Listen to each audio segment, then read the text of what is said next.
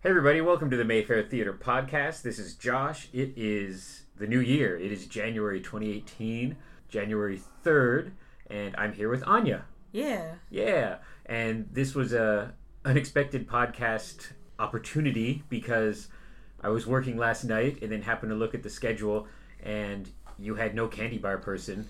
So I came in, and so you didn't have to do two things. But while I was here, I was like, well, let's knock off a podcast. I was going to do one maybe later on with Andrew tonight, but because I'm here now, I got to do other things later, and I don't want to come back later. So that's just good when you have a few different co-host possibilities. It could be yourself or Lee or Andrew or Sam from Rocky Horror, or I've done one with the Tard guys. It makes it a little bit easier to actually knock one of these off once a week. So you haven't been on this for a while. No, I do still work here, just not as often. But yeah.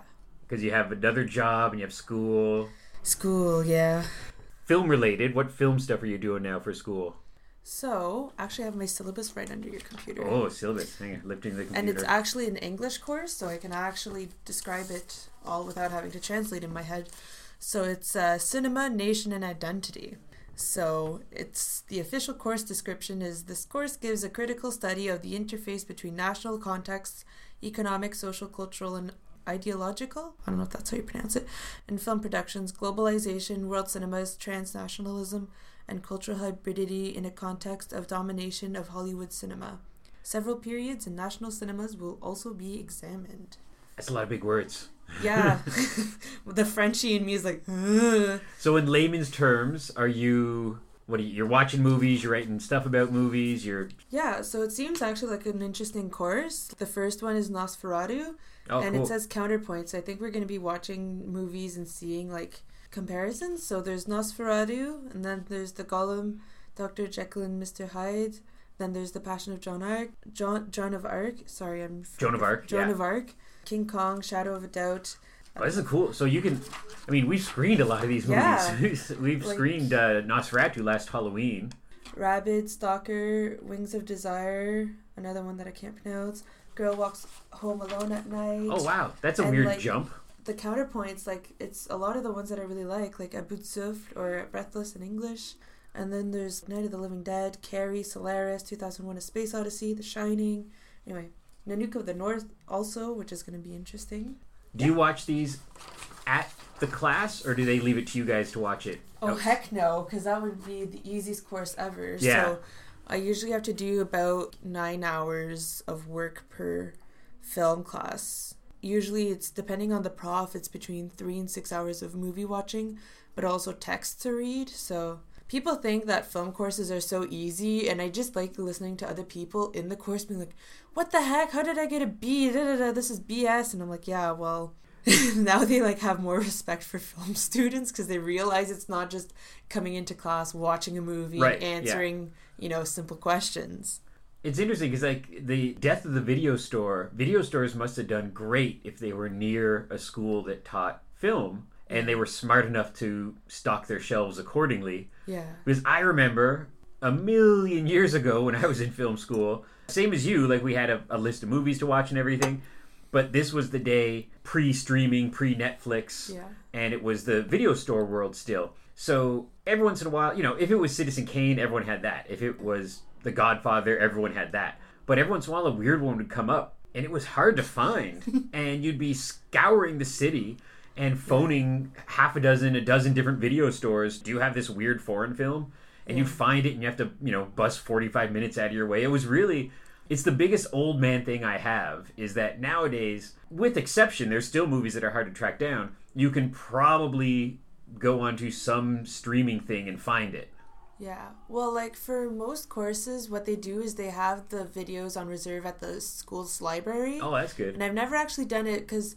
I think you have to watch it on the school, in the school library. So I don't really want to watch this movie in a library surrounded by people, it's especially movies where it's a lot of escapism. So what I do is I try to find it on my own, but that means I'll go on iTunes or YouTube, Google Play to try to rent it out. But a lot of these movies are so obscure that they don't have it on there, and the Ottawa Library doesn't have them, and on the streaming devices like Canopy, which the university pays for, sometimes they don't even have it. But weirdly enough, the only place in Ottawa, especially when I had my British cinema course, it was movies and stuff that has a huge repertoire of British films. So right. I found all of these obscure movies that no one really talks about, movies and stuff. So and That's good. Like Ottawa's last remaining movie rental store. So yeah, because it's you know, despite us being a movie theater, of course we're all nerds here, and so like we grew up on the video stores, and it is like it's a dying breed. I'm so surprised that in the Glebe video still exists, and that's a tiny little store. But like in the past few years, whether it be the chains like Blockbuster and Rogers Video went away, but then Elgin Video, and there was a number of video stores right here, just right down the street after West Coast Video burned down. They never built that back up. Yeah. But yeah, it's interesting now that there must be a point where you're like, we can't find this. Like, does that ever come up where you have to be like, we can't find this? That was those like British movies. The British ones, like you could watch it on campus, but like other than that, like I tried iTunes, I tried Google Play, YouTube, I tried all sorts of different things, could not find it anywhere online. And I tried to look for it illegally, and I couldn't even do that. Like, it was just so difficult. So I finally called up this movie store, and I was like, do you have this? And they were like, yep. And I was like, wow, as if. Yeah, I nostalgically hang on to a bunch of VHS tapes. Oh, yes, for sure. And that's why. And I could take those VHS tapes, and I actually could, because a friend of mine 2 Christmases ago bought me a device that's real for dummies plug and play, where I can plug it into the VCR, plug it into my laptop, and transfer them, make them digital. Has to happen in real time because of the analog VHS technology. Because I have some, and you know, a lot of it's not classics, but it's some old bad horror movies or some TV stuff, or I even have a couple of Star Wars behind the scenes specials. Ooh, yeah. And those haven't even popped up on Blu-rays or anything yet. And I have one, and it's hosted by Billy D. Williams. It's for Return of the Jedi. And if I remember correctly, it was one of those things where I sent off cereal box tops or action figure proof of purchases. Yeah. And it was like, send in 5 action figure proof of purchases and get this VHS special hosted by Billy D. Williams. It was something like that. But obscure. That hasn't popped up anywhere, and I have it on VHS. That's amazing. So yeah, it's illogical.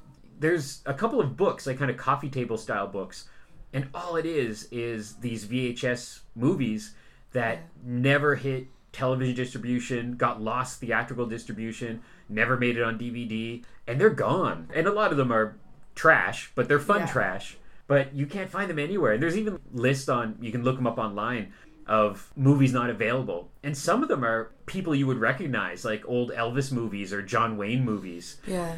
So yeah, so it's interesting now that despite this age of everything at our fingertips, everything's still not quite at our fingertips. Yeah. Well, it's especially another reason was because like it was not available in my country. So it's not available in Canada, but maybe these big British movies are available in the UK. So like I think that was another challenge, and I don't know how to change VPNs, and I'm not very knowledgeable in that, so. Yeah, even I got my mom a bunch of British comedy, and by mistake a couple of discs were not universal, or were not region whatever we are. Yeah. So she's on the lookout now. We're going to get her like one of those different region free DVD, which I don't think cost a fortune nowadays. I think once upon a time they were like $500, but I think now they're just, as DVD and Blu-rays slowly dying away, I think I'm not an expert, but I think this is it. Like I don't think there's going to be a red ray or a purple ray. Yeah, I think this is it. Yeah. And the only way Blu-rays are being made, like I bought some on Boxing Day sale. I won't pay more than $8 or $9 for a Blu-ray. Yeah. Whereas once upon a time, $19.99 would have seemed on sale. Yeah. So the only people I think buying them are either super collectors, if it's like a fancy thing, or because they're cheap. Yeah. So there's no kind of middle ground, and I'm so cheap that I'm like, oh, $14.99, I'll hold out. You know, $10.99, I'll probably get cheaper. Yeah, when HMV closed, I, cleared their shelves. And I had forgotten that I did that. And then the other day I was going through boxes because, even though I moved 6 months ago, I'm still slowly undoing the boxes. And I opened up a box and I was like, oh, my gosh, I've got, 50 Blu-rays in here. And they're all unopened. And I was like, this is great. I bought 4 Blu-rays at, $7.99 each on a Boxing Day sale. Yeah. And once upon a time, those would have been all $24.95 or something. So, and it's funny. A little while ago, we had a birthday party in here, and kids love going up in the projection booth. So this really nice little kid, and he must have been 5, wanted to go up and look. So him and a bunch of his little friends came up with their parents and took a quick look around. And it's hard enough trying to explain how a film projector or a digital projector works to a grown-up. So trying it to a kid, and I kind of used like a flip book analogy, where like film is kind of like a flip book if you go through and you can see the pictures. But we had played whatever on Blu-ray for them, like the Peanuts movie or something. And I said, see, this is what you watched today at your private screening. And he was smart enough to look at it and go, oh, so you put that into something and then that goes up on the screen. And I said, yeah. And then I realized he had no concept of physical media. Yeah. He had no concept of asking for a DVD for Christmas, because to him it was all Netflix. That's all he knew. Oh, my goodness. So that made me feel extra old. I feel ancient now. Yeah. There was I saw a post online about songs that are turning 10 this year. There's Hot and Cold from Katy Perry. Oh, yeah. There's all of these Pussycat Dolls songs, and I'm like, oh my gosh, I am now a dinosaur. I was like, oh. To speak of something that we still have in rotation as we speak, and it's going away pretty soon, but Lady Bird made me feel old because it takes place in, I think, 2002 or 2003. So, over a decade ago, 15 years ago, and some of the music playing in it, there was a Justin Timberlake song, and my brain doesn't equate Justin Timberlake, solo artist, as being 15 years old, which means Justin Timberlake boy band is 20 years old. And I leaned over to Gwen and kind of jokingly went oh, they made a mistake. This can't be that old. And it is. Oh my. So I don't know how old, I guess maybe he's is he late 30s already? Because if he was a teenage boy band, if he was 16 in there. So, but yeah, that made me feel old is in Lady Bird, just the slightly retro music in that. Yeah, in 2002, I would have been 5 years old. Oh, my God. Yeah. Oh, see, I'm old. Oh, my God. Yeah. But yeah, so, I mean, you're really the last rung of physical media. By the time you have kids, they won't know what the hell. They won't know what a DVD is. No. But do you know what's really terrifying? This year, people born in the year 2000 are becoming adults. Oh, and it's man. Well, I was confused.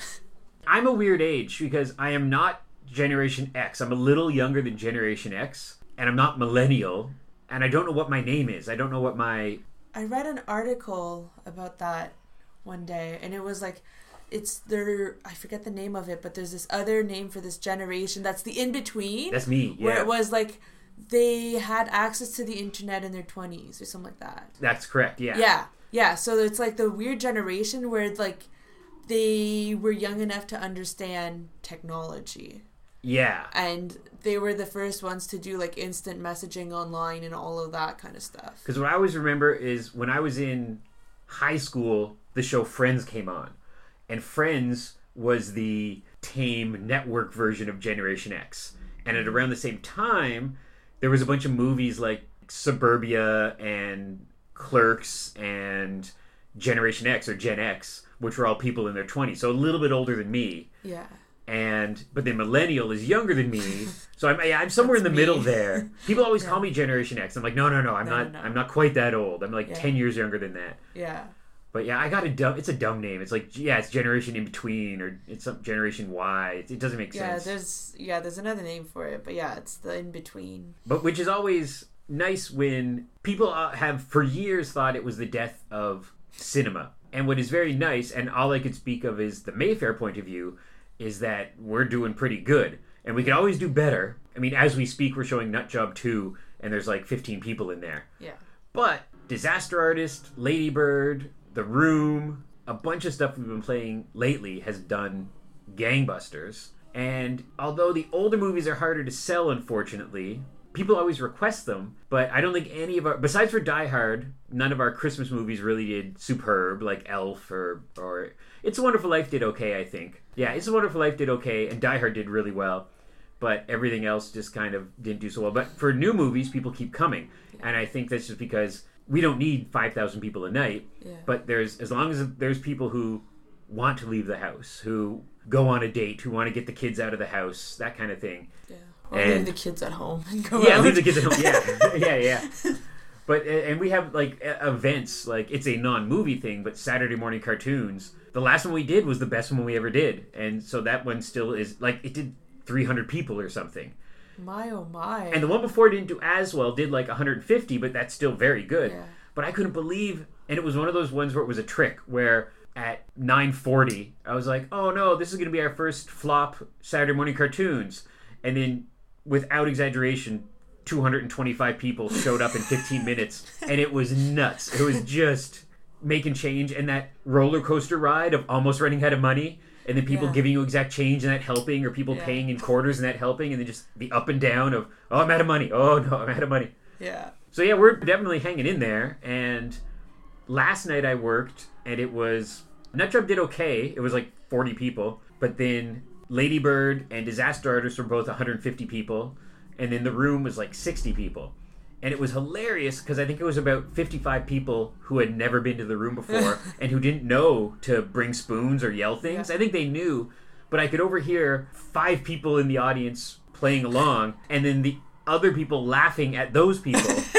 So that kind of screening would have been... like, if you ever want to go to The Room and actually kind of hear what's going on, these 9 o'clock showings we've had were perfect for that, I think. Yeah, because you don't have 200 people yelling the same thing. Because when they all yell at the same time, it's very hard to make out what they're saying. So. And there's times where, you know, it's not a good movie, but you still kind of want to follow it. Yeah. And if you're watching it for the first time with 200 people screaming, it's just a mess. Like, there's not that shadow cast to help things along, like with Rocky Horror. It might be somebody who's really drunk and just yelling nothing for 2 hours. Very true. So, So this has been an interesting Christmas season with The Room and Disaster Artist. And did you come to see Disaster Artist here? Not yet. I haven't seen it. No. It's fun when you see us on screen for like 2 seconds. The Mayfair's on screen. It's quick, but it's kind of neat to be a part of that in our tiny little way. Yeah. That we might be... The Mayfair might be in an Oscar-nominated movie come a few weeks from now, so...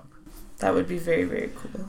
Yeah, so we can mention... We're always distracted when I talk with Anya. We're lucky we haven't just talked about your dating life yet. Oh.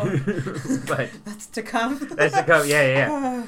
We are recording this on January 2nd or 3rd, and so this week coming up, we have Murder on the Orient Express... a few more screenings of Disaster Artist and Wonder Wheel. This is a week that's screwed up because we have Ottawa Film Society in here. Yeah. Which is, as we've mentioned, once a month we mention this is a blessing and a curse because they're a good client and they're here every month. But anytime you see something like, why is Murder on the Orient Express only on matinees? And you're like, well, because we got stuck with that. Yeah, so that's next week. And then most of that stuff is all held over again. Disaster Artist is here till the 18th of January, so you have a little bit more chance to see that. Hot off the presses, I haven't even fixed it on the website yet, but we just got news that Tragedy Girls got canceled, which is funny because on a rare time when we've done a few paper schedules in a row, this happens. Yeah. So it's a good thing to point at for anybody who doesn't like that we do a weekly schedule, is that because we have a few weeks in advance, now we're stuck with this. This is out there. Yeah. So anyone looking at the paper schedule will see Tragedy Girls. It's often an interesting experiment because kind of you're like, oh, no one looks at the paper schedule anymore because nobody has complained. But Tragedy Girls got canceled just because it was unavailable. It became unavailable at the last minute. They couldn't get us a DCP. So the good news for Disaster Artist fans is it's just going to allow us a couple more screenings of Disaster Artist, which will probably do better for us. It's too bad because I wanted to see Tragedy Girls. But this happens sometimes with independent distributors, not to lay blame or anything, but just sometimes it happens. The movie's not available. Their schedule gets screwed up. So no Tragedy Girls on the horizon.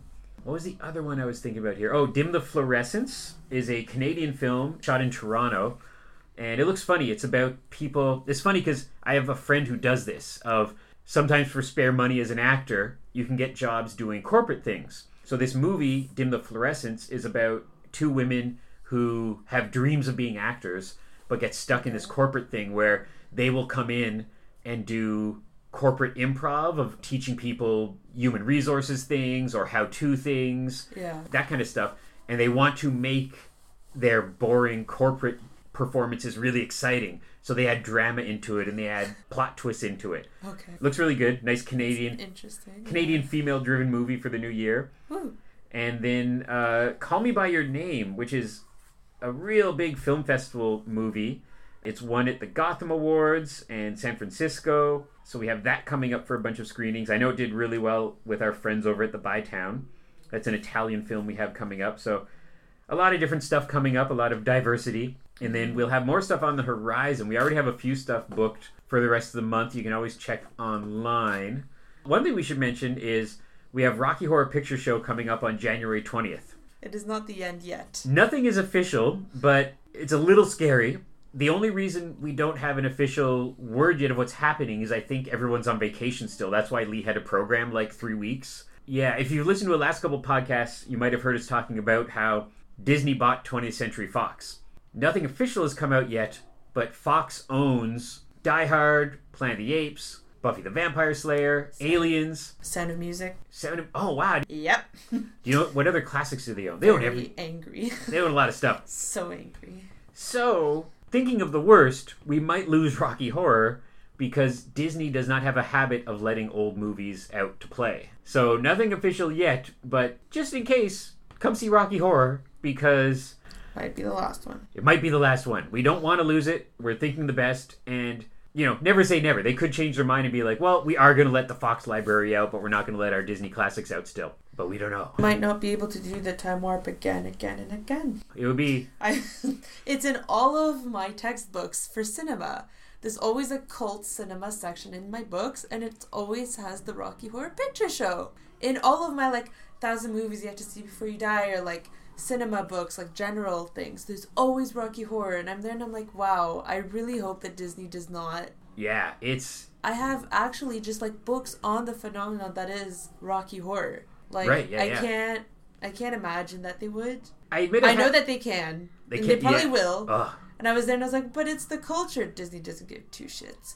And it's like, but they'll make money. Disney already has enough money. Yeah. So I'm there and I'm kind of feeling, upset, but we'll see. Yeah, all we can do now is hope for the best. And what I admit, I haven't Googled yet. I don't know if other theaters have popped up and chatted about this. And because for me, it was just social media a month ago when the news came. And I admit, as a nerd, my excitement was, oh, wow, Disney can finally make a good Fantastic Four movie. Because they have a very good track record with Avengers and Guardians of the Galaxy and Ant-Man of doing really good Marvel movies. Yeah. Fox has done 3 pretty terrible Fantastic Four movies. So I was so distracted with nerd joy of that I didn't even think of it. And especially, I admit I'm not the biggest Rocky Horror fan in the world, but I appreciate so much that we get to screen it all the time.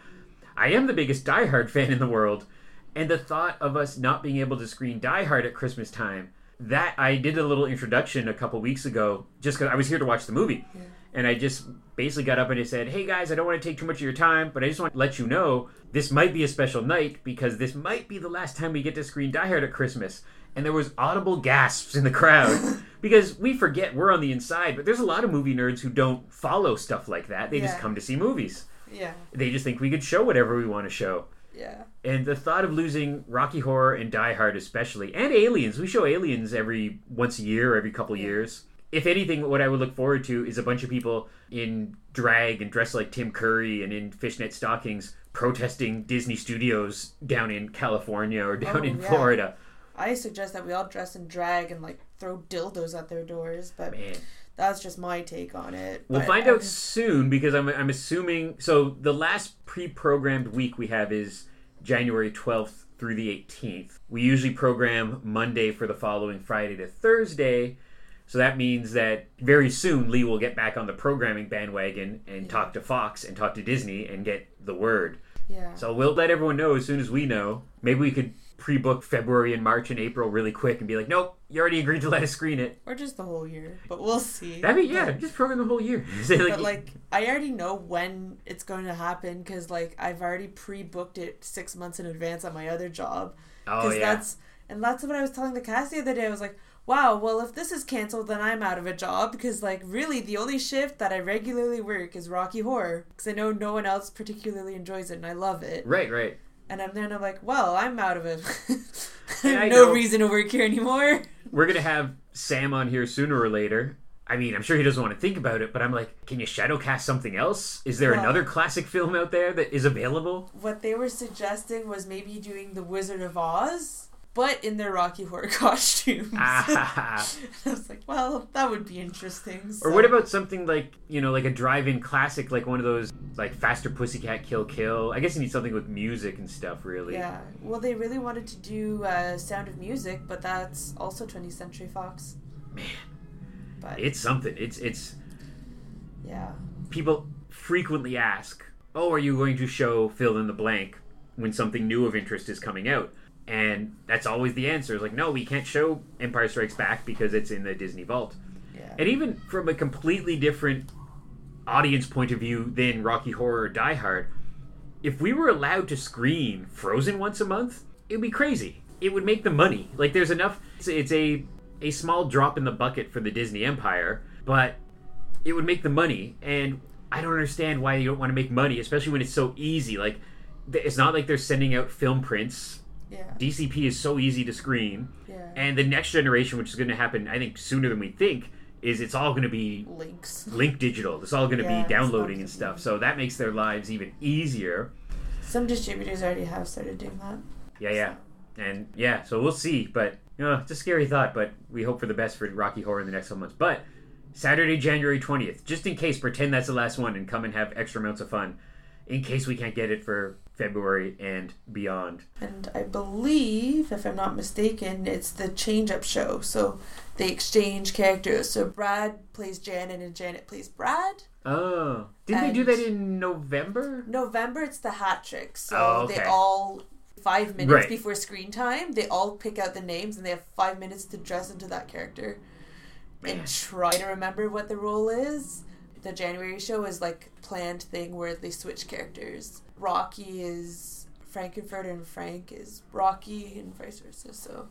So it should be an interesting show, and it might be Emily's last show. She's leaving to go to Vancouver and start her career there. So she's going to try to get into acting out there and stuff? I believe so. Cool. I believe she's leaving after this show. Wow. We'll see. But so they might be looking for someone new to join the cast. Who's left? Mark and Sam? Are they the old timers? I believe so. I don't know how long Cassia has been there. Oh, okay. Yeah. Okay, so we're going to wrap up soon. Do you want to give dating tips? Do you want to give some updates? Dating tips. More like I'm asking for dating tips. Good God. So you got tricked to going back online? So... New Year's Eve, I invite a bunch of friends over, and apparently Intoxicated Me said something about dating, and I don't recall any of this, because whatever, I was very intoxicated, but they made me a whole profile, and apparently they quoted me, and during New Year's Eve, I was like, oh, I'm wearing a dress, but I'd rather be in a onesie, and so that's what they put as my tagline. So now I've got about 25 messages from all these randos asking me what's my favorite onesie or what's my favorite animal onesie. And I have all of these questions about onesies. And to be honest, I only own two. And one of them is like for the Montreal Canadiens, I didn't watch hockey. It's just that it was so fuzzy. And then I'm like, oh goodness. So anyway, I'm quite embarrassed now. And I have to answer all 25 of these guys about how like, I'm sorry, I'm not actually a onesie connoisseur. Like, I don't know. And it's like, it's also weird because I don't know what Intoxicated Me had suggested to them or what they put as my settings and like what my preferences were, because all of these random people are coming up and I'm like, what kind of preferences did they put? Because also like they're just so much older than me. Like I have some people that are 35 and it's like, they could technically be my father, you know? And then I'm like, ugh. I'm so glad I missed all of this. I'm just so excited to be married. I just want to skip this whole dating thing.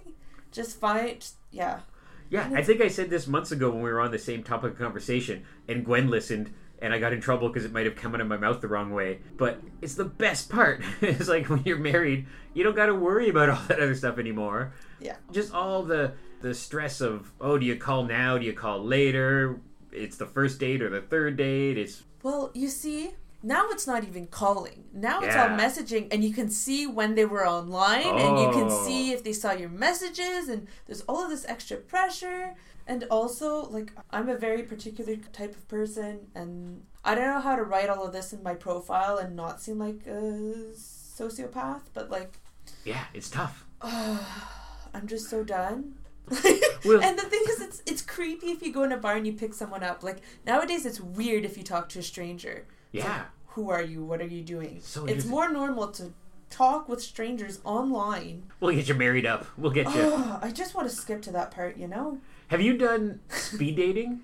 No. What is that all about? My friend who is married and I and another friend who were both single at the time. Yeah. We were going to do a speed dating thing just for fun. And he was going to do it because he's a rogue. But we were going to do it, but we're totally naive. And we thought it would be almost like, say, like a trivia night where the incentive is to go. It's a free event, but you're going to buy wings. You're going to buy a beer, etc. It was like $80 and like a 2 or 3 drink minimum. And we were like, forget that.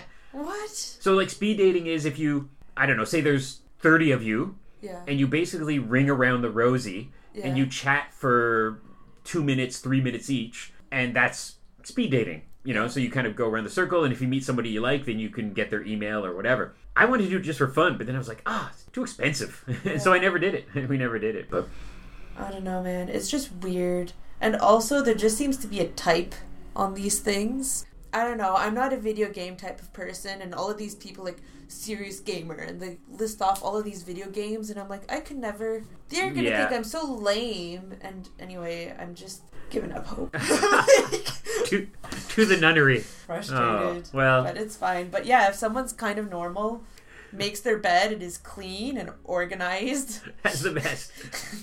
Reads. I'm making, what did you say it was, my favorite onesie? Or what's your favorite onesie? I'm making that the title of this episode. Yes, what's your favorite onesie?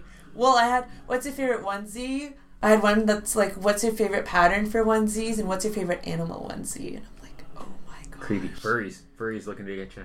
I'm there and I'm like, oh, why did my friend... And I never even wear dresses. I just happened to wear that dress that one night. And I'm like, anyway. Trouble. I'm like, what did I start? And I can't just like... It's the next morning I woke up and I got all these notifications and I was like, oh, good God. I was like, what did I do?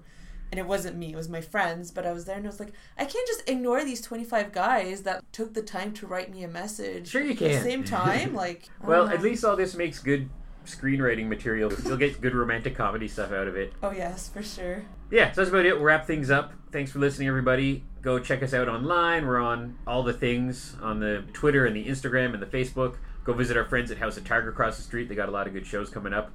And we'll see you here soon to watch some movies at the Mayfair. If you have anyone to recommend, hit me up. Anya needs a husband. Yes, please. It's the night of the senior prom. The Bates High School gym is alive with excitement. Everybody is there, even Carrie White. The girl no one likes. We're all sorry about this incident, Cassie. It's Carrie! And everyone makes fun of her. Free, Carrie! Free, Carrie! The girl who lives in that creepy house with her crazy mother. No! No! Help the sinning woman see the sin of her days and ways. Show her that if she had remained sinless, the curse of blood would never have come on her. The girl with the strange power. If I concentrate hard enough, I can move things. But tonight, no one will laugh at Carrie. If you don't have a date for the prom next Friday, would you like to go with me? She's with the best-looking boy in the senior class. He's trying to trick me again. No. She'll be voted queen of the prom. You know, I can make sure that you don't hurt Carrie White anymore. For Carrie, it will be a dream come true. For everyone else, it will be a nightmare. Carrie. A new film by Brian De Palma. Based on the chilling bestseller. Starring Sissy Spacek, Piper Laurie, and introducing John Travolta in his first motion picture role.